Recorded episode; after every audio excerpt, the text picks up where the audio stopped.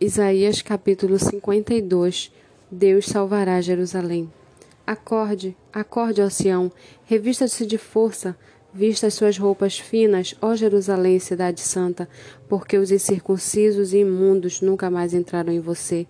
Levante e sacuda a poeira, ó Jerusalém cativa, livre-se das correntes de seu pescoço, ó cativa filha de Sião, porque assim diz o Senhor, por nada vocês foram vendidos, e sem dinheiro serão resgatados. Porque assim diz o Senhor Deus: O meu povo no princípio desceu ao Egito para nele habitar, e a Assíria sem razão os oprimiu.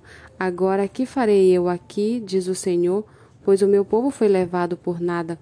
Os seus opressores dão uivos, diz o Senhor, e o meu nome é blasfemado todo dia sem cessar. Por isso o meu povo saberá o meu nome, por isso naquele dia saberá que eu sou, eu quem diz: Eis-me aqui. Quão formosos são sobre os montes os pés dos que anunciam boas novas, que faz ouvir a paz, que faz ouvir coisas boas, que faz ouvir a salvação, que diz a Sião: O seu Deus reina. Eis o grito dos seus atalaias.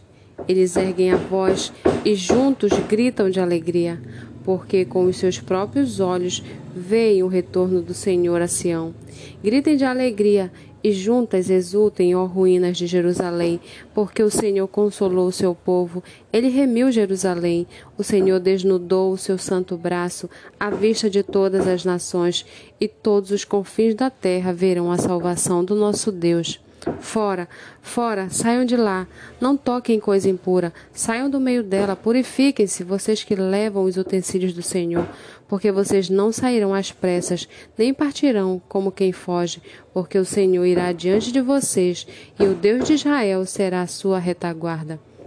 Eis que o meu servo procederá com prudência, será exaltado e elevado, e será muito sublime. Como muitos pasmaram à vista dele, pois o seu aspecto estava tão desfigurado, mais do que a de outro qualquer, e a sua aparência mais do que a dos outros filhos dos homens. Assim causará admira admiração às nações, e os reis fecharão a sua boca por causa dele, porque verão aquilo que não lhes foi anunciado, e entenderão aquilo que não tinham ouvido.